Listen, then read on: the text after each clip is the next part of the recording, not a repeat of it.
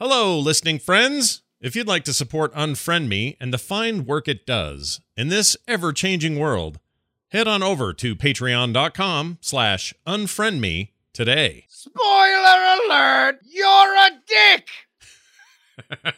oh, yeah? Well, I happen to think spoilers help make everything better, and I have the science to prove it, Lowborn. Oh, yeah! Well, if you think spoiling things is really cool and doesn't ruin anything, then unfriend me.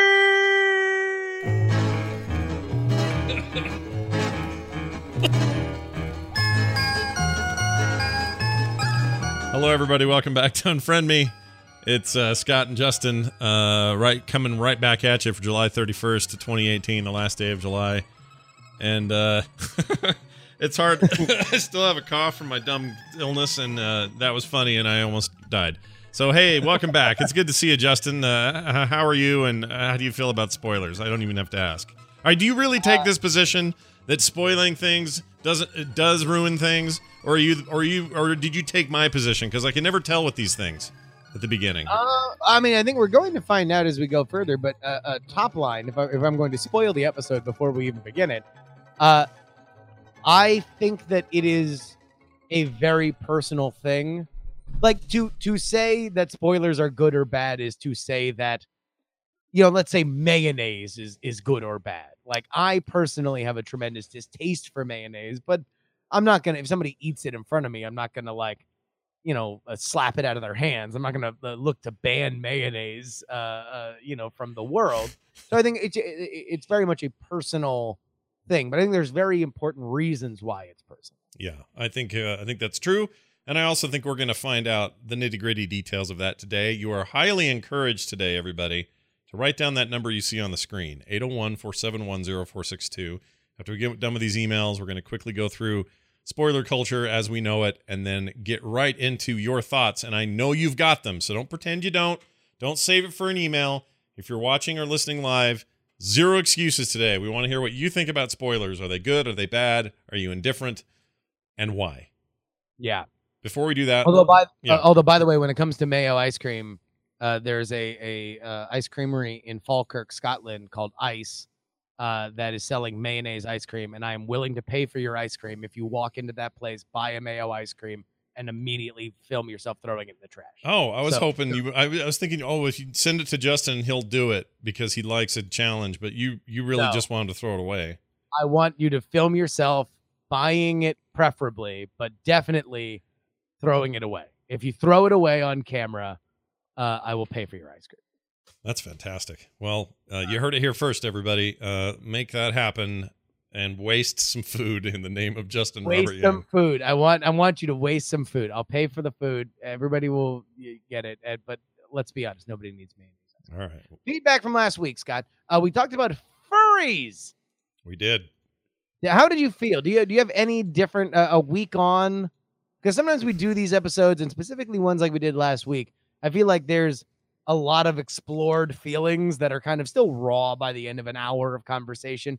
Ha- ha- have you had anything, any further contemplation one week on? Part of me wishes the story about the politician and the Bigfoot, uh, Bigfoot erotica thing that came out of Virginia. I kind of wish that had happened before our episode because I would have found a way to squeeze that in and see if there was any connection to people being into Bigfoot and also being into furries. Not saying they are. I'm just saying that's probably what would have happened. So I think that's a missed opportunity for some entertaining banter.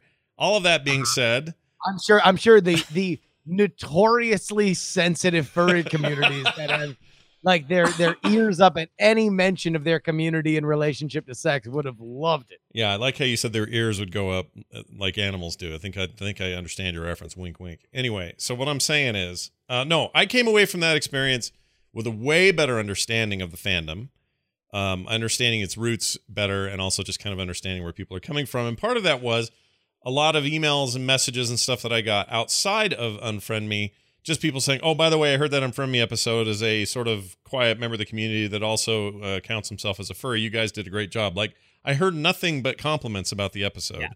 and that I was very happy about. that surprised me because I- I admittedly maybe that's why, but I admittedly fumble into this one with very, very little knowledge and and a lot of misconceptions and everything else. And I think I came away knowing more and feeling a little bit better about it. And I think people came away with that same vibe. So so I think great success. Yet here we are. We have emails. Uh, we- we I, I- I think. I think you'll be happy with the, the the the emails by and large were very very positive. So I thank everybody for writing in about this. Uh, the fact that we didn't get lit on fire here uh, uh, was a, a success. Yeah. Like there's there, there was there was that that to me is a 10 out of 10 cameron wrote in i'm surprised at just how little scott has heard or been exposed to furry culture considering how long he's played warcraft.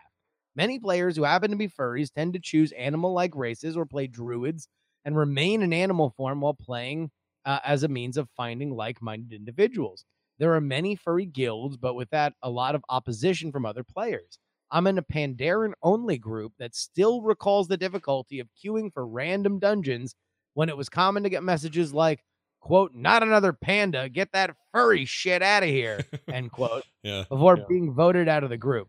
It seems common knowledge, so it was very interesting to me that the sort of behavior seemed unheard of to Scott, and I do wish that there were more people that just didn't care at all and would leave me alone.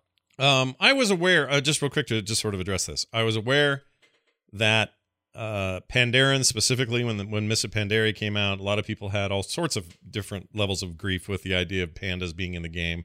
They're basically upright walking sentient pandas that were discovered in the game. Um, but I loved that expansion. It was one of my favorites. My uh, level 110 mage, who I'm currently enjoying the pre-patch content for the next expansion with, is a Pandaren uh, male. I have a Pandaren monk. Uh, they're awesome. I have zero complaints about the pandas in World of Warcraft, and World of Warcraft is almost like the least of this. If you go look at all the Korean MMOs and some of the stuff that you can find out of Asia, they are chock full of these sort of uh, animal human hybrid kind of things. And that's totally cool. I got no problem with it.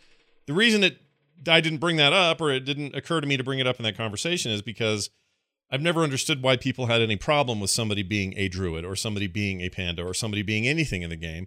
I prefer big dumb green orcs. That I don't know if that makes me a, a, a an orky or whatever name you want to give me, but I I uh, that appeals to me for whatever reason. Big brutish hideous creatures that are nothing like me in real life. Well, maybe not the hideous part, but you know, like I like to role play as one of these these huge green beasts with Yeah. tusks and all that. So I never understood why there was any blowback there, so I never really dug into it because to me it just seemed like more toxic game culture and I wasn't interested anyway and we had a guild that didn't do that, so we kind of just stayed away from it. That was that was that for you. Yeah. Yeah.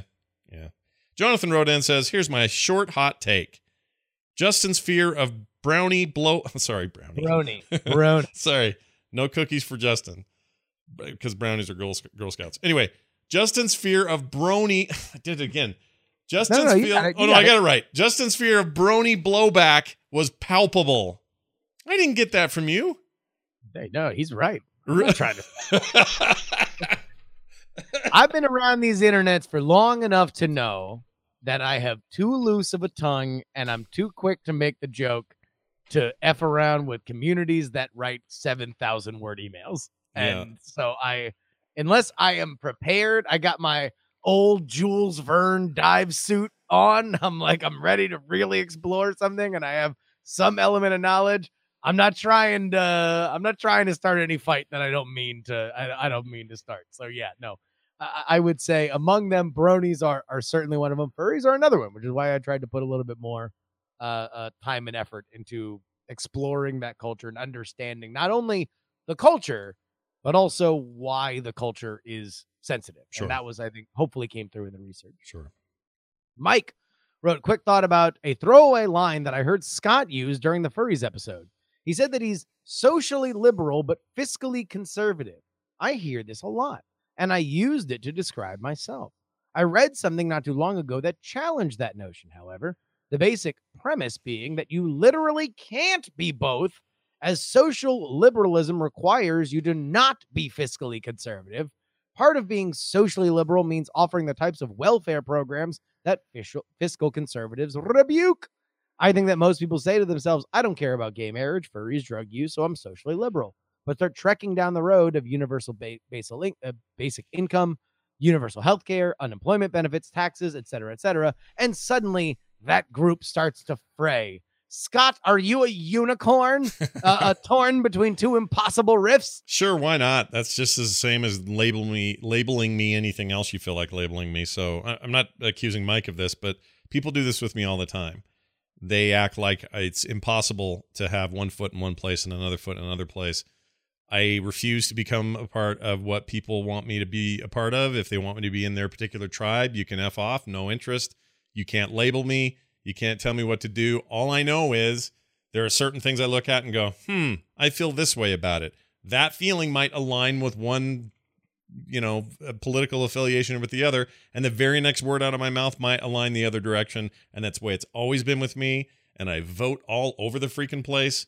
So try as all you might. You're not going to put me in your can, dude. You're not going to force me into your little freaking muffin tin so that I fit the perfect little size, whatever you think it's going to be. I think it's Yeah. I think that this idea here- that you can or can't be one of these things and not be the other is ridiculous because by definition those labels don't include nu- the nuance I need. So since they're nuanceless, I'm not I'm part of the nuance party. Welcome to the nuance party everybody. Uh, I, I know, Scott, many sides. Um, I'm I'm just saying that uh, uh, what what- what I find odd about that argument is like, wait, why can't shouldn't we be fiscally conservative with our gigantic welfare programs? And by Yes. that I mean, by, by that I mean not eliminating them, but just ensuring that they're operating at max efficiency bingo. and therefore helping the most people. That's the one big thing that I've always found the most puzzling about political stuff. And we will get off politics like right after this. But I've always found very, very, very odd is how they're I'm for programs, like if they work, but like A, let's show that they work, and B, let's make sure that we're like firing people who are bad at it because we can all agree that they're intensely important. So like let's make sure that these books are open and we have everybody it's you know reddit slash r slash open accounting and you have every cpa and wannabe cpa on the planet ripping apart every balance sheet and trying to find every possible way that you can you know squeeze more out of those tax dollars because that that's the one thing that I've always found curious is that there there seems to be a like no no no start the program and then let it go like let's dare not hurt the feelings of the people who are running these gigantic programs Right. I uh, I'm in complete agreement with you, and that ba- is saying better what I meant to say here. I think it's possible to be fiscally conservative conservative about universal health care, as an example. Uh, I saw, and I will never forget, during the last election, some lady had a sign. I don't remember what rally it was at or what it was doing, but I saw this on TV. She had a sign that said, "Keep your socialist paws off my Medicare." And I about pooped myself. She's either being telling the most ironic joke ever or has no clue what she's saying. And so I stay away from those people because they're Mm. reductive and they don't know what they're saying. Maybe she just refuses to be put in a small tin A muffin tin like me? Maybe. yeah like Maybe. maybe All I know is I I'm- I'm- I'm- she's in the i hate socialism and my socialist programs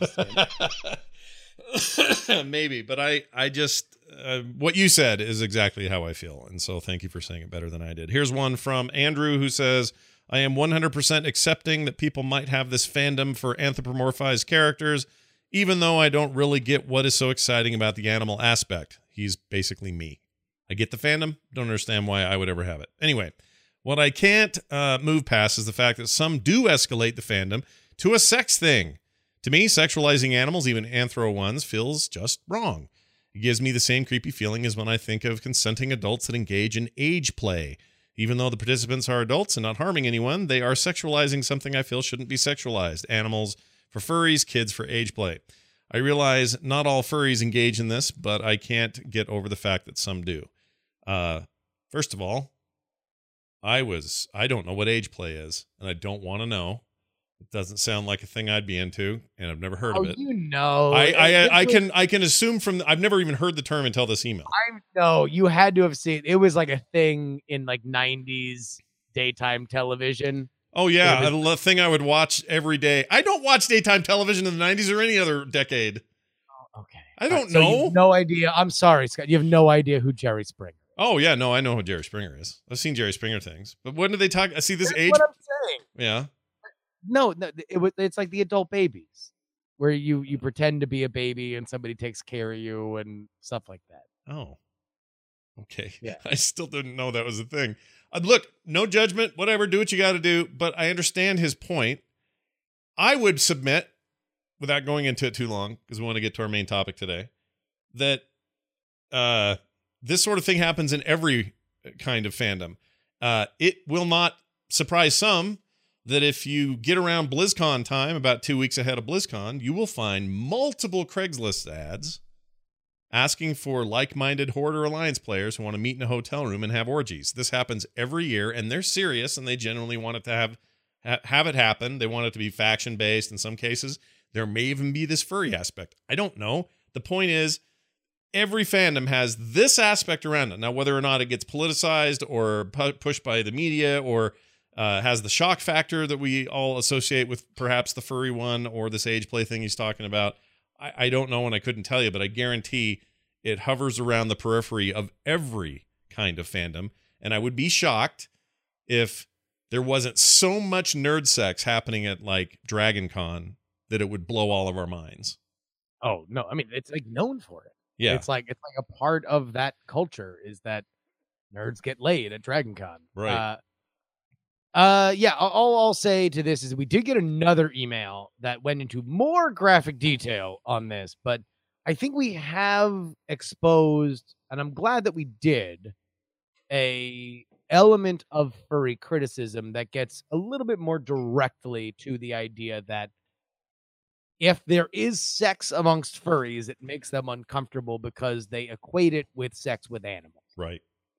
Uh, and and the other email that we got that I declined to put in here got into a more graphic case of somebody who said that he had a friend that was a furry that wound up being into this, you know, uh, This like aspect, sure. kind of. Sure, sure. Yeah. Uh, there's always going to be outliers, but just swap I your swap say- your two ponies with uh, uh Princess Leia slave slave and uh, uh Deadpool because that's what happens at other cons. I mean, the best advice that I got on my first Dragon Con was somebody, and I forget even who it was. I don't even, it wasn't even like a friend. It was somebody who just like, first Dragon Con? Yeah. Don't party with Klingons. And I'm like, why? And he goes, because it's real to them. oh my gosh, Like, dude. So there we go. That That's that was that was my first funny. thing. But it's like, no, no, no. When when you like like like you know what a Klingon mating ritual is, right? Yeah, oh, like, yeah. They put their hands Yeah. together. They're ble- they bleed. It's weird. Yeah. Yeah. Uh, so there we go. Jack finally wrote uh, one topic that I didn't think was discussed at length was internal drama. With all the large groups of individuals, the larger the group, the more problems arise. The uh, the different nature of furries, as you mentioned, and the wide variety of individuals, there is a ton of drama. In my experience, being in a furry guild in games like WoW has never ended well, despite being a furry. I try to avoid them as I just want to raid and have fun. Jack, I feel like uh, not only because this segment has gone on for too long, but just because we seem to have escaped this with minimal cuts and bruises. Good luck with all that. I concur. Uh, remember, if you write short emails, they'll be read. If you write long ones, they'll be edited. And if they're really long, Justin may just edit your email and make it the opposite of what you were trying to say. This Yeah. is a real threat from someone who's who's may or may not have carried this out in past episodes. You'd have to go and listen for yourselves to see if you can figure out when. So try and keep it brief. Unfriend me at gmail no unfriend me show at gmail.com unfriend me show at gmail.com justin tell me about spoilers. Why are they bad? Why are they good? What are spoilers anyway Here we go. Definition uh, uh, A spoiler is the information about the plot of a motion picture or TV program that can spoil a viewer's sense of surprise or suspense. Also, a person who discloses such information. This is from Merriam Webster. The first known use of spoiler was a Doug Kenney column in an April 1971 National Lampoon magazine entitled Spoilers, where he spoiled the endings of famous stories. Fun fact the cover of that uh, uh, National Lampoons features a Frank uh, uh, uh, Frazetta oil painting of a fake Rudyard Kipling novel called White Man's Wet Dream, which is intensely funny. And if you are a patron, you are going to get all these notes and you're going to get the link to that. But if you can, if you could seek it out, it's something really transgressive and funny, in my opinion. Yeah. Uh, do spoilers spoil anything? Here was the experiment. Nicholas Christenfeld and Jonathan Leavitt of UC San Diego gave several dozen undergraduates 12 different short stories. The stories came in three different flavors ironic twists, straight up mysteries, and literary stories by writers like Updike and Carver. So, ones that weren't really like twist dependent. Right. Some subjects read the story as is without a spoiler. Some read the story with a spoiler carefully embedded in the actual text, and if uh, as if Chekhov himself had given away the end. And some read the story with a spoiler disclaimer in the preface. The result: every book was liked better by everybody who read a spoiler before they read the actual book. The implication being that spoilers not only didn't ruin the experience, they enhanced it in this experiment. Yeah. And by the way, uh, don't go thinking that they also all thought that this was true. Even now, I'll bet participants who didn't like being spoiled but ended up liking the book more than the other control group still don't think they like spoilers. This is why this is a controversial thing because what the data suggests is no matter how much our common sense brains say we don't want spoilers, we actually do, and our enjoyment of something, film, story, TV, is enhanced by it. I don't know if we'd go that far based on this experiment. This Mhm. experiment is demonstrating that for short stories at the very least, but I do think there is a cultural element to spoilers that is not represented in that experiment. That Yeah. that the idea that not only are you reading something personally that you either may or may not know, but that you are uh, in a community with other people who have various levels of knowledge, I do think plays into it. Yeah. Uh, but where do they come from? The term spoilers, aside from that Doug Kenney column, culturally is traced back to December sixth, 1994. Uh, that is a Washington uh, Post article that first talked about the net's still sparse cultural possibilities and listed. Oh, sorry, no, this it goes back even further on movie buff movie buffs discussion lists. For instance, there's wide use of the term spoiler alert. This is on Usenet groups in the 90s. Yeah. The Usenet archives compiled on the Google Groups page reveals that nerds were banding about the phrase as early as June 8th, 1982, uh, uh, uh, before I was born, when a commenter placed spoiler alert before mentioning a detail about Star Trek II The Wrath of Khan. The movie had only been released four days earlier, and he assumed that many had not seen it. So I- that is Yeah. in our modern parlance of spoiler alert, that is the earliest known use of it was for Wrath of Khan. I was uh it would have made me about 11 or 12 and uh it had to have been resigned to that sort of early Usenet, ARPANET kind of space because I never heard this term until you know, big internet days of mid late 90s. And then you heard it all the time. I would say in terms of it coming mainstream, it was really the movie blog explosion of the mid '90s. That that the like ain't it cool news is and and, and Right. stuff like that. that. That's where I certainly first remember. And what changed really in this in the intervening time between the Ain't It Cool News era and now is things like Twitter, things like Facebook, things that just make it constant barrage, short headline in your face. If you're following somebody who spoils you, you're getting spoiled. Uh, not only that, the companies you follow who make the content you like are going to put up a trailer for Venom today from Fox, and you're going to either watch it or you're not. But some people may say, "Ooh, Tom Hardy looks good when it's just half his face in there or whatever," and then you may see that as a spoiler, which takes us to the whole other level of this thing, which is where I hope some of our callers uh, we'll address some of this stuff.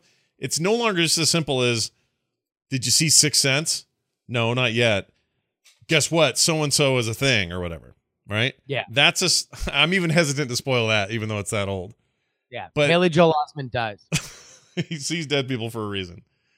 Uh, we just misdirected them completely. But anyway, the point is, Or it, well, I assume some people haven't seen it. I don't know. Bruce Willis is dead. Whatever. All right, The Bruce Willis is dead the whole time. Years ago. Fine, he's, he's, dead, the whole time. He's dead the whole time. It was one of those. Uh, in the intro. right, he's gone. Uh, so if you told somebody that outright in 2001 or 99, whenever it was, you were running the risk of them going, "Oh man, I would like to have learned that myself," especially a movie where the entire premise leads up to the reveal. And uh you could do that in a very simple way. Now, I feel like I can't even say who plays the character in the thing coming up or what uh what character in Harry po- in the Harry Potter book left school or any kind of anything feels like people immediately accuse you of spoilering anything. And it doesn't matter what it is. I could tell a out and out lie about a movie uh or just make the mention that um well so and so directed it and then they're going to go ah! Yeah, yeah whoa slow down spoil no it's not spoilers. That that's where we start getting stupid. How much of this is our problem because we do broadcast content, it's a lot of it. Right? two-thirds. Like, I because I, I have the same feeling that I feel the need to tiptoe through. If I were just private citizen Justin Robert Young, I would probably be talking more loose about spoilers. I think I did as I realized that I had people listening to me and watching me and tuning into my social media because they enjoyed the work that I did. yeah Right. yeah And so, like, you know, th- there's a there's a movie out right now called Sorry to Bother You that I believe as many people should see as possible just because I really like the movie and I hope it does really, really well. But also it involves some things that took me by surprise when I watched the movie. yeah. And I I am wrestling with when some of those things come out of the the high holy spoiler category. Right. Right? Like at what point can i say there's a third act twist i never saw coming that i really like the movie and then i love the movie because of a thing that happened in the third act That's a great example, actually, because what you did there to somebody is a spoiler just now. Somebody saw Yeah. says says that what you just said is going to quote unquote spoil the movie for them. If we're going to use the word literally, you've ruined the movie for them. and some people in my life namely andrew Mayne who i have been friends with for many many years and is a great listen there's a reason why he's a great author. He writes great books because he has a tremendous idea for story and a very analytical mind. That dude hates any description of any movie that he's interested in seeing because he oftentimes very very correctly can suss out uh uh what is happening. In fact he once figured out from looking at the poster the poster for super 8 the twist at the end of super 8 Mm. and we happen to know because he's a he's a magician the director of photography yeah. and he texted him and he's like hey by the way the alien's hiding in the water tower right And- he had to out he had to lie to him and be like no no no and then we watched the movie and you just text him back it's like you're goddamn liar yeah, I love that. lie to me again I love that. No, but it's like because some people are very good and they want to be surprised they want to allow themselves the ability to be surprised and so that's my point we should open the the phone lines now. Yeah. uh again that phone number is 801 471 0462 if you are listening to my voice right now and you are uh, uh have the uh, you know, maybe you're listening to it later put this in your phone 801 471 0462 put it as unfriend me so when you hear us live or you see the alert live you see what we're talking about you can just hit that button call in you're good to go That's right. Like this. Oh, hold on. Let's kill that one. Hi, you're on the air. Who's this? Hello. caller turn down your radio Turn down your radio. There's a delay. Hello. Hello. man this show sounds great Yeah, I'm going to turn that off. All right, uh, call back whoever that was, or call in again if uh, so I noticed somebody else came while he was there, and now we lost that person. So try back. Hey, listen, if you're calling in, you got you got to do the speaker on your phone, not us, not the radio. We're delayed by like a minute, so Yeah. uh, do, do not make that your earpiece. Uh, okay, we got another attempt here. Let's see if this is the same person or not. Hold on a second. Hi, you're on the air. Who's this? Hello. Oh, hello. Hi, is this Sebastian? Oh, oh yes. Hi, how are you? It's nice to hear nice to hear your voice. What can we do for you? Oh, okay. Just calling in.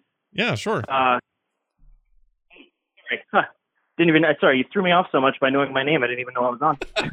Somehow, somehow. By the way, I don't know why I know it either. It shows up in here, and I don't know how because this is uh It must be a caller ID thing, but it says your first name. It's weird. Anyway, go ahead. we were friends on Facebook a million years ago before you did the purge.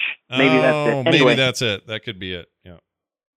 okay. Anyway, uh, yeah. Um, so I just, I, I don't know. I feel like in a world where, uh, you know, we've, we've got, you know, creators are empowered and we're getting great stories all the time from every angle. I think, you know, in a, in a sense, we might be fatigued, uh, that, you know, every TV show is great these days. I mean, not really, but, you know, and I think one thing though, that like any story, like one central value that they all still hold is the ability to surprise you. And I think surprise is like, you know, as long as it's a good surprise, wonderful emotion. And, uh, you know, any time that I guess some of the surprise is taken away, I mean, I'm not, I don't hate spoilers. I'm not raging against them, but I think to some extent it, it diminishes the experience. Okay, this is a really this is a great point, Justin. This idea that it's not just about um the one story or the one piece of character information you think is interesting.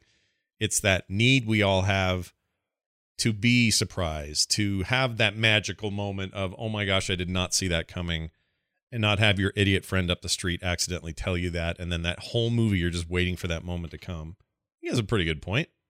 Uh, sure, and I think that there's another part of this that's you want the artist to tell you a story. Mhm. And if you know the spoiler, then you are inherently telling yourself the story because you're wondering, oh, I guess that's the thing that helps them get to the thing that does the other thing. Right. That it's like, oh, I know that he's the one who shoots the dog at the end, so there's a reason why he lost his job in the first act. Right. Right. Yeah. And so you are you are building it's almost more like building a Lego set than it is watching this autonomous thing come together. Right. And there's some value in the journey as well. I mean, I don't want to diminish the idea or the, the idea that a book or a movie or or a television show are all about the big reveal and nothing else is selling the writers, the authors, the actors, everybody a little bit short because all that stuff leading up to it is important and and and potentially interest, interesting and you kind of don't have your big reveal without it. So it can't all be about the reveal. You have to like you know, other stuff too. Hi, you're on the air. Who's this? Hey, Scott and um, Justin, it's uh, Greg. Hey, Greg. What's up? Greg. Um, I uh, can I relate the spoiler to like comics instead of movies? Absolutely. Of course. Yeah, yeah, yeah. Right. So I um, so I feel that uh, like for comics, if it's out the week like that Wednesday, I feel that maybe like for a whole week until like the next uh, next Wednesday, that uh, it should be spoil like spoiler free sort of thing, or at least ask if they've read the comic sort of thing. Do you do you have a lot of situations where um you you there's a comic you want to get and somebody gets it a few days ahead of you and you end up hearing spoilers from them or some other source? Like is that is that a problem that you've had? know the whole like Batman uh 50 the wedding thing I Oh. know that was a big thing by DC when they put that on uh on early and Mm. spoiled everybody Mm. Well, what you're asking for here's Um, and here's the problem. You're asking for uh, a universal agreement on everybody's part to honor a a limit, kind of like the oh, who created Breaking Bad? Uh, Vince Gilligan said two weeks was his thing. He's like two weeks, and then you can talk about spoilers. That's what that should be the general rule. Everybody should have two weeks of spoiler free whatever, and then you can talk about it. And at the Yeah. time, he, the context was was his own show at the time, Breaking Bad, on his podcast, but uh, he kind of applied it to everything. That's great and all, but we don't live in a world where everybody makes a social contract and then sticks to this two week agreement or any other sort of time agreement. So, Well, a- and I also think it's like two weeks for two weeks for a Breaking Bad, where it's like if it's airing, then you're like, all right, well, look, if you're not here for episode one, then like, who am I going to talk to episode two about? If you're not even watching episode one, like, I just need a community that I can, I, I need, I need a, a permission that I can express some of this thought. Uh, if it's something like Infinity War, which people have waited years for, right? 10 years for, Right. I, I think that it's a larger halo. It was like a month before I would feel comfortable making like I don't feel so good, Mr. Stark jokes. Because there's there's just an element to that that that needs to be uh uh respected because there's just more stakes on it. Right. If you let something let's let's look at it from this angle and I'd be curious what people think about this as well. What if you just let something slip um that's not overtly a spoiler but maybe could lead people's brains down a certain path or something and you really didn't mean to do it. I'm saying this cuz I do this all the time. Okay, so give me an example. All right. Uh let me think. I'm on um I'm on a podcast again, you know. This is going to be different for everybody else, but I'm on a show. Or actually, you know this happened live at in Vegas. We were on the stage and the restaurant that we went to to do midnight eating or dark eating or whatever it was, uh where it was pitch black in there and you ate these four course meals. The Yeah. whole point of that, or one of the points of that, was they said, please don't tell anyone else outside of here what the menu is or any of the items on it because we don't change the menu that often and we want people to come in and, and have a spoiler free even use that term when i was at the restaurant Yeah. spoiler free experience with their food and right in the middle of that or we were having a conversation on stage and brian was saying so yeah so we're not supposed to talk about what we have but it was really good this and that and the other and then i blurred out not intentionally i wasn't trying to be funny i just forgot and said oh wait those were the dumplings or whatever it was Yeah. and then the audience laughed at me and i realized oh shit i've done the thing that i've Yeah. that we're not supposed to do when somebody lets something like that slip i mean how much consternation should we be laying on their feet like we really give it to them these days I mean, no, number one, that example is you just not listening to your co-host. no i that listen i example just is you just is you just uh I think it was Jim Norton who described his acting strategy as not talking, not talking, not talking, not talking, talking, talking, talking, not talking, not talking, not talking. so That's that's, just you waiting for your turn to talk and not listening to what Brian said. i heard So what I- he said i just it didn't the way it ugh. Okay, go you be it's on the record you, guys can didn't go hear it You heard it. You might have heard it, but you did not listen enough to process what he was saying. If you immediately do the opposite, right i've done that It's a human thing. I'm not saying that you're an asshole for doing it, but I think that's that's more where where where, where that lies. But in in the root of it, I think the root of it is courtesy. And and just trying to do your best to your fellow man yeah and trying to create a good make it so it's not the tragedy of the commons. right And, and by the way, I'm not great with this. Here's a move that I've pulled a million times and I always feel bad about. okay Ashley and I will get out of uh, a movie. Usually we go to see it at the Alamo Draft House in San Francisco. We live in Oakland right over the bridge. So we get an Uber to go back to our place in Oakland. We then do what many couples do after they leave a movie talk about it.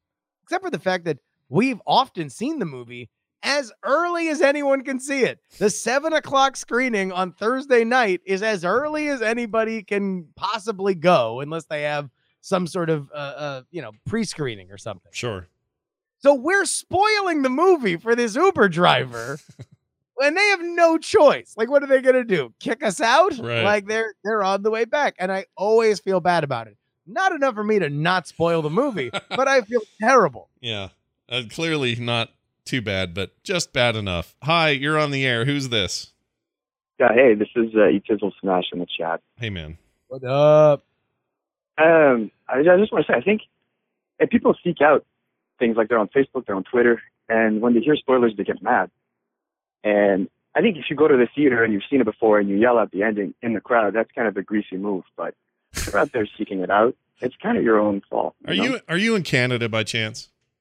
Yeah. Oh man, when you guys use the term greasy all the time, and I love it. I need to use it more in my life. Like instead of me going, "Oh, that guy's they're up to some weird business or whatever," I'm going to start saying that is some greasy stuff. Those guys are up to something greasy. I love that term. It's oh, so and good. you Yeah. want to know what? You Dizzle Smash, thank you so much for bringing that up because here is an example that for you, oh, spoilers are good. Spoilers are fantastic. Uh, I have a complicated one for you. Okay. Scott. So this was the Last Jedi, the the day it came out, or the day before it came out, Yeah. and all of a sudden, in my chat, a gigantic block of text shows up. Yeah. And I start reading it, and I'm halfway through by the because I, I don't get it. It's all these like random jumbled words. It was literally just every spoiler from The Last Jedi. okay, And that's so just it's like- people being dicks. That's just dicks. But according to this ironclad scientific study, that person did me a tremendous favor. I enjoyed the movie more because he injected a spoiler into my life where I didn't want it. Right, but what you're saying, well, okay, that's actually possible. Although I don't think the study included people being dicks about it when they were. Well, no, no, no. But I mean, uh, uh, here's what I'm saying. Your point was every spoiler makes everything better, so we need to get over our hangups of spoilers. Yeah. I'm saying that there was a point. I was annoyed with that dude. Now, here's the complicated part. I was more excited for the movie because those spoilers were awesome. Yeah. And I was like, it made me, it put me at ease where I'm like, all right, if that dude made up all those spoilers, like I am, I, I'll be annoyed because like, no, like the thing that happens to the big bad guy Yeah. in the middle of the movie, Yeah. awesome. Like the thing that happened to all these other people, like all I can think of, like if if that is just like the thing, like the bottom line pitch that Rian Johnson gave to Disney of like, all right, I'm gonna do this to this person, I'm gonna do this to this person, I'm gonna do this to this person. Yeah. I'd be like, hell yeah, make that movie, dude. Yeah. I mean, okay. This actually brings up a good point. By the way, thank you, So Canadian I- caller. He was a dick, and yet, but I have a very weird process. Like I would almost prefer if if, if a movie's awful, Yeah. I want to get awful spoilers. Yeah. Like I want like, oh no, this is just an awful thing. yeah. And maybe that dude was trying to ruin it for me because he thought that those spoilers were awful. Although, if there is any criticism of The Last Jedi as a film, I've yet to see it. Yeah, it's Uh, not been out there really quiet on the Star Wars front about people's feelings about Last Jedi. Just nothing. Yeah. Yeah. Weird. Uh, but but yeah, no, I'm uh, uh it was it was a complicated thing for me because I hated that person. I immediately banned him. Uh, but then you had but- a better experience at the thing. but but no, I was like, good man, good dude, this movie's gonna rule. All right, so so I okay, I have a I have a a, a, a differentiating part uh, or a place to make here or a point to make, and that is that uh, for some reason I don't mind it in my single episode television. I think I would mind it if I started Game of Thrones on day one and then somebody told me what happens in episode twelve. I think I'd probably have a problem with that. But Yeah. if it's day of the the finale and somebody lets something fly, I'm like, meh, I'm seeing it tonight. It's only an hour. It's not that big a deal to me. Like the investment versus the knowledge is not that important. But TV and movies, I can live with it. Where I really have a stink eye about spoilers and I'm completely hypocritical about spoilers compared to how I feel about them with TV and movies is books.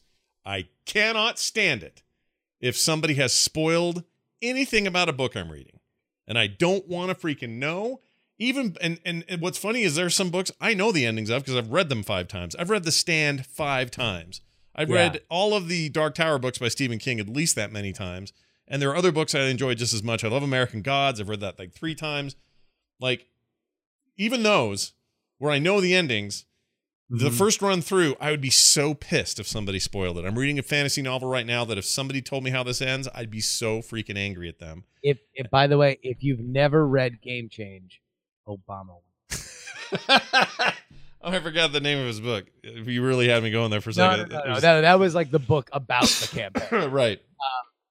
yeah, yeah, yeah. I, I, uh, Different um, investment, you think? Is it time? Is that what it is? I would say, but also like I would think if to me the argument of oh no the spoiler enhances it is almost more applicable in books because you have more time to luxuriate in every little piece of the way that you get there because that's a multi-hour experience Yeah. right Yeah. uh, and and and also a book unlike a television show they know the beginning middle and end Right. like they, they they begin with the end in mind in a way that television shows even if you generally have an idea how you know breaking bad was going to end that vince gilligan had breaking bad was going to end it surely changed a, a dozen different times in many consequential ways based on who the audience was responding to who the network liked who they the writer as they kept writing it wound up finding more fascinating and different ways that that stuff changed Yeah. I mean, hmm.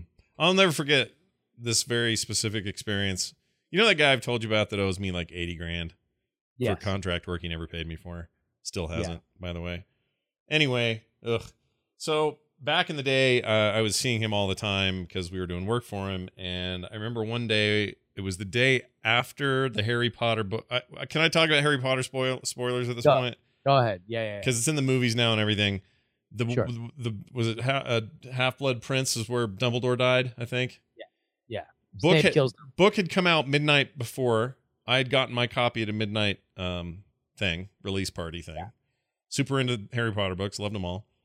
Uh went in there and somebody said, Hey Scott, didn't you go to the Harry Potter book release last night? I said I did. And this guy that owes me money, at the time he didn't, but anyway, he's in this office and he goes, Dumbledore dies, Dumbledore dies. Like at the top of his lungs. He's the equivalent of that all caps guy on Twitter that just is doing this to rile people up. Yeah. I hate that. So even though, and let's say it was the movie he was talking about, even if I wasn't that worried about it being spoiled, this then boils down to just don't be a freaking dick. Like, don't be a dick to people. Like, it's not funny enough. You don't get enough of a reaction out of people to make this fun for very long. Like, quit being an infantile turd monkey and don't do it. This guy was in his 40s, so he's acting I like think, a I think that yeah, that's our key here. Is like we live in a shared space. You wouldn't throw trash in front of somebody. Like this is an equivalent of just social etiquette. If somebody wants to enjoy something, don't actively try to erode their enjoyment because our methods of, it, of, of of enjoying things are very different. So it's like, yes, I will default to a level that I'm not going to spoil things. right. Like, not because even if I wholeheartedly believed that knowing every little thing about everything made it better. Right. And there are sometimes, again, that I do. I lowered my expectations for the Ghostbusters movie when the script leaked and I read reviews of the script. right. You couldn't help yourself, could people you? because Could you? people were hating it. right. right? Right. And so I was like, oh, well, it can't be that bad. I really like uh, all these people involved. Oh, I mean, like another universe? like they're not even just taking the same. Like, oh, that seems weird. hmm A dance sequence, which didn't even make the movie because it was so bad. It's in the But you're now. making a good argument for uh, how you're able to find additional em- uh, entertainment. But even if I do, everybody's not me. Right. Other people are hardcore right, about it, Right. Right. and I want to respect. Just because I'm further into that spectrum, doesn't mean that I shouldn't respect their ability to do it. I completely agree. You're on the air, caller. Who's this? Hey, Scott and Jerry. It's uh, Kilmarnock twelve eighty five from the chat room. Hey, man. I was listening. I think Jerry actually just hit on. it. I think it's about setting the expectations. I mean, setting aside, don't be a dick. Uh-huh. But I think if you have something spoiled for you, whether it's by accident or what have you, it, it's it sets your expectations better. You know, going into it, you're not setting your expectations too high or too low. You know exactly what you're going to be getting, so you can enjoy it more. Mm. Yeah, that's interesting. I, I I'll tell you something my wife does that's pretty crazy. Um, thank you for the call, by the way. And that's this. I've probably talked about this before. I don't know. But my wife, when we go to movies and there are previews, she'll Mhm. say to me, she'll elbow me and go, "Is this something that I need to not see?" And what she means by that is, is this a Marvel movie or a Star Wars thing or a big deal? Because she loves that stuff, but she's Yeah. not like me where I'm eating and drinking it all the time. She just likes to go escape and not know anything about it going in there. She got to see Mad Max that way. She got to see Infinity War that way. She had no knowledge leading up to Infinity War. Or does she like leave the theater or just like cover her eyes? She covers her. She closes her eyes, puts her fingers in her ears, and hums. Uh, it's not. It's not audible for the rest of the theater to hear it. yeah, but, but- just so you can hear it in your own ear. Yeah. Now here's where I will cop to being just a tiny piece of the dick I was describing earlier. Gotcha. Because sometimes a trailer will come on and I'll know what it is, and I'll think, Yeah. "Ooh, this is a thing Kim would like." And see if she notices. And she'll sit there for a second, catch the first thirty seconds, and go, "Hold on, is this something I should watch?" And I'll go, "I don't know." Oh, and so she'll kind of stick with it and then kind of listen. What it? a- And then she'll a- go, "It is too," and she'll plug her ears and close her eyes. What a wiener penis you are. I know, dude. I know, and I only get away with it because you know we're married and this is how we It's roll. pretty greasy. Pretty greasy. It's pretty greasy, Canada. Pretty, pretty greasy.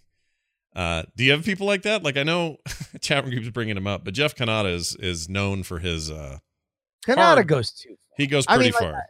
Well, I mean, I would just say that Cannata is somebody, if you're unfamiliar with his religious philosophy, he is among the unsullied. he does not watch trailers, he does not read reviews.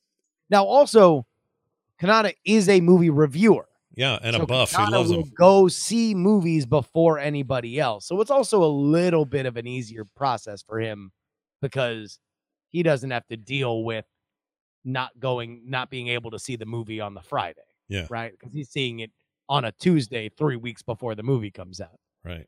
Uh, so uh, I I think that's excessive. I enjoy trailers. I think trailers are an art form of themselves, and Yeah. just like I enjoyed knowing, like I enjoy recalibrating my expectations based on a trailer. Right. For example, Venom is like any uh, uh, uh, brooding young teenager uh, who's into comics. My favorite two uh, comic book characters growing up were Venom and Ghost Rider Yeah. because they were dark, man. uh, and I watched the trailer for Venom, and despite the fact that I like a lot of the talent involved, I was not in love with any of the trailers, including the one that just came out. Oh, I don't But love today's, do you? Hmm. All But right. now I know that I shouldn't go in thinking, yeah, I love Spider-Man Homecoming. Like uh the, the new the Spider-Man properties at Sony are now the best. like let's go into it so excited. yeah. Now I know to go in expecting something a little bit more conventional. The way that I would walk into a DC movie at this point. Like it's not that I I am going to hate it immediately. I'm going to level I'm not going to expect from the universe that brought you Spider-Man Homecoming here's Venom. It's hard though, right? Because you'll see a trailer for um, uh, Valerian, Valerian, and the City of a Thousand Planets, and you'll go, "Oh my lord! I loved that weird Psycho comic, and I love uh, Luc Besson, and I loved Fifth Element, and this looks incredible. What I'm seeing in this trailer." And then you go to the movie and go, "Oh, all right, well, it's serviceable and kind of okay in places, and that lead's terrible, but anyway, whatever." And so the trailer in some cases pump things up to be way to get your expectations a little too high. So I mean, maybe but that's your own. That's your own. Like, like, because I watched that Valerian trailer and I'm like, all right, like that was like some crazy weekend where Luc Besson just shot a bunch of stuff in his garage on green screen and was hopped up on meth and like, you know, I think both those act that that actor and actress just like, you know, we're at a party past six o'clock and Luc Besson's like, no, no, no, put this on, put this do, on. do now you're on a you're on a planet. Go, go, shoot your gun. Like I don't know what what accent that was. I like that French. It went from French to something else. It's fine. I don't, it's Luc Besson. He does what he wants. yeah. Uh, but yeah, I, I don't know. I mean, I, I I have my I feel like I have a fairly good gauge of like I can watch a trailer and understand fairly well where I am going to like a movie and where I'm not going to like a movie. yeah. I have I have rules. I have trailer rules. Have you have we ever talked about no, my trailer this rules? should talk about this. This is perfect for the spoiler show. If it's think? all action scenes Mm, and the action scenes aren't like, oh my god, somebody's physically doing something that I've never seen a human do before, right? Yeah. Yeah. uh, then you're in trouble. Yeah. If there is no dialogue between characters, meaningful dialogue between characters, and the movie is going to largely depend on camaraderie amongst characters, that's a bad sign. if you don't know the general outline of a story, Yeah. and by that I mean like they got to get the gem to the well, right? Just something basic. Then Yeah. that's a bad sign. Mhm. It means that there is probably a very convoluted, too dumb story, and now you are just going to be confused. Like it means that somebody watched that movie and was like, Jesus. All right. Uh, I guess let's just put together all the scenes where somebody gets punched, and we'll do the three funny one-liners, and let let's let's get out of here. Yeah, I think that's a pretty good general rule. I think there are going to be outliers, but for the, for the most part, I think that's a fair way to treat a trailer. Um, but I- but I can think of a pretty good modern example. And even though I mean, they, I think they've kind of earned their stripes since certainly since three and forward. But uh, opening tonight, well, opening this week, but we're seeing it tonight or open last weekend. um, we're seeing the new Mission Impossible Fallout tonight, and very excited to see it. Um, based on everything I'm hearing about it, and they're not spoilers, so it doesn't really apply to this whole spoiler conversation. But I don't know, maybe some people see it as spoilers, but people, uh, reviewers, others who have seen early screenings are like, it is the coolest action movie, Scott, since Fury Road, and we know how much you love that. That was enough for me to go, oh, well, shit, let's go then. Then it gets 98% on Rotten Tomatoes. Then it's got everybody talking about the most amazing stunts they've ever seen in an action Well, film. I think, but that's that's the thing is Mission Impossible, much like the Fast and the Furious movies, are kind of a, a, a- immune from my trailer rules in that they're such a defined property Yeah. that is so replicable that you just really need for them to prove. It's basically like in those cop movies when like the cop just like dips his pinky in in in, in the cocaine and Yeah. just like you know puts it on his tongue and he's like, oh, it's pure, right? yeah. Like you just need that with those movies. There's been a million of them. You know what you're getting. You just need to know in this one, Tyrese drives a, a helicopter that runs into a submarine. And in Mission Impossible, Tom Cruise runs really fast. There's another hunk who punches somebody else, and there's a crazy physical stunt that Tom Cruise does. Yet another insanely physical thing uh, that makes you be like, "Holy crap! I can't believe he's a 59 year old." Yeah. Well, he's like 54, but he's got like he. I, it's almost like he's got um. What's a way of putting this?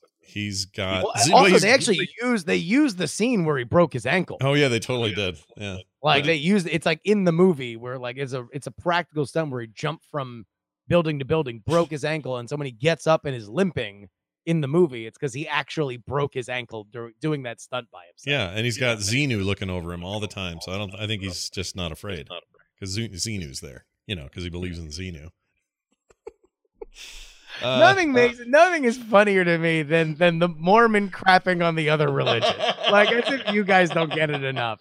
And listen, Scientology is a gross thing. I'm not trying to defend Scientology or compare Scientology to Mormonism, but I do always think. No, it is. Look, I just think Xenu is a funny thing to say. Mainly, it's not. Oh, it really- is. Oh, that is hilarious. Yeah, and they torture people.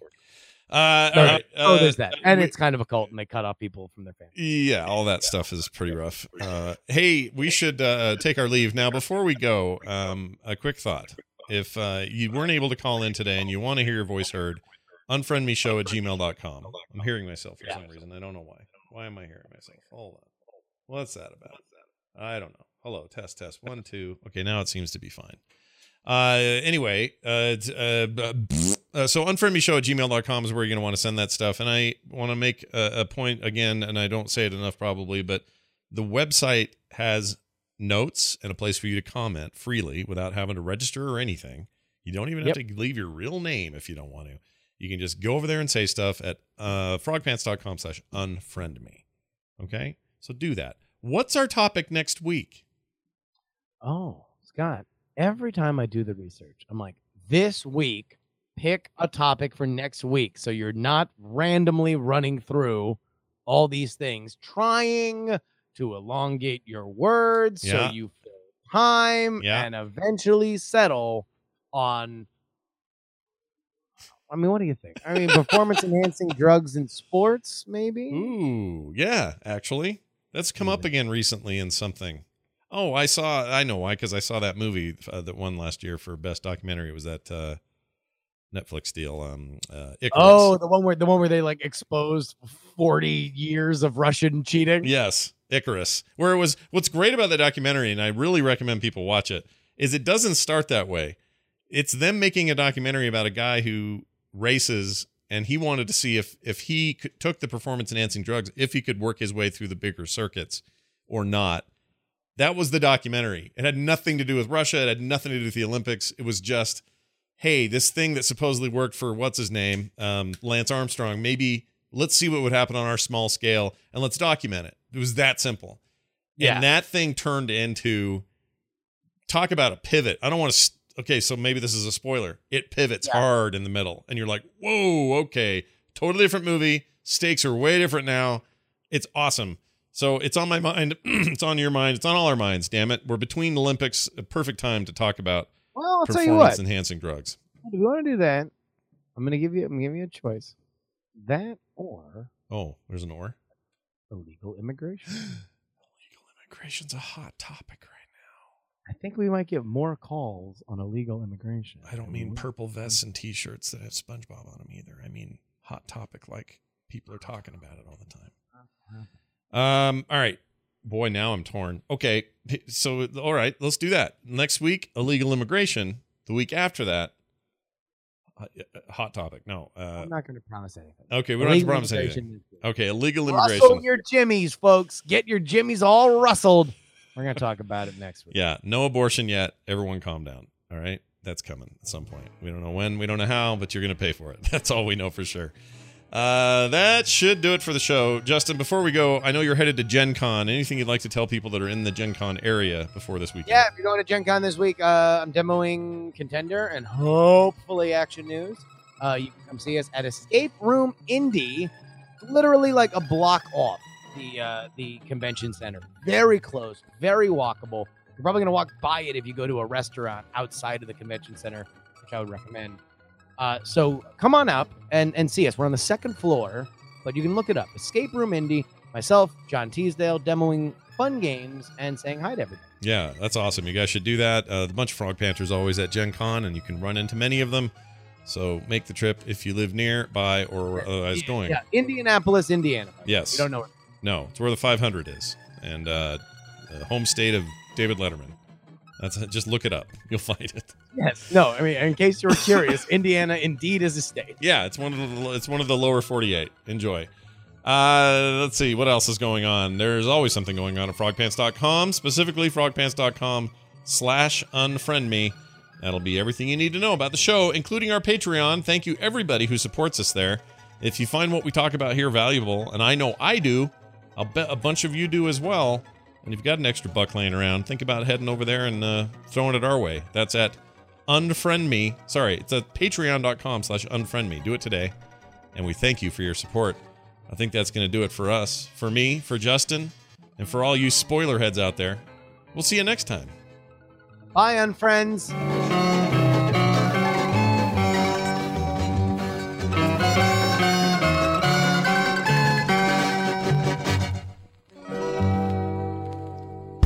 This show is part of the Frog Pants Network. Frog Pants Network. Get more shows like this at frogpants.com. Diamond Club hopes you have enjoyed this program.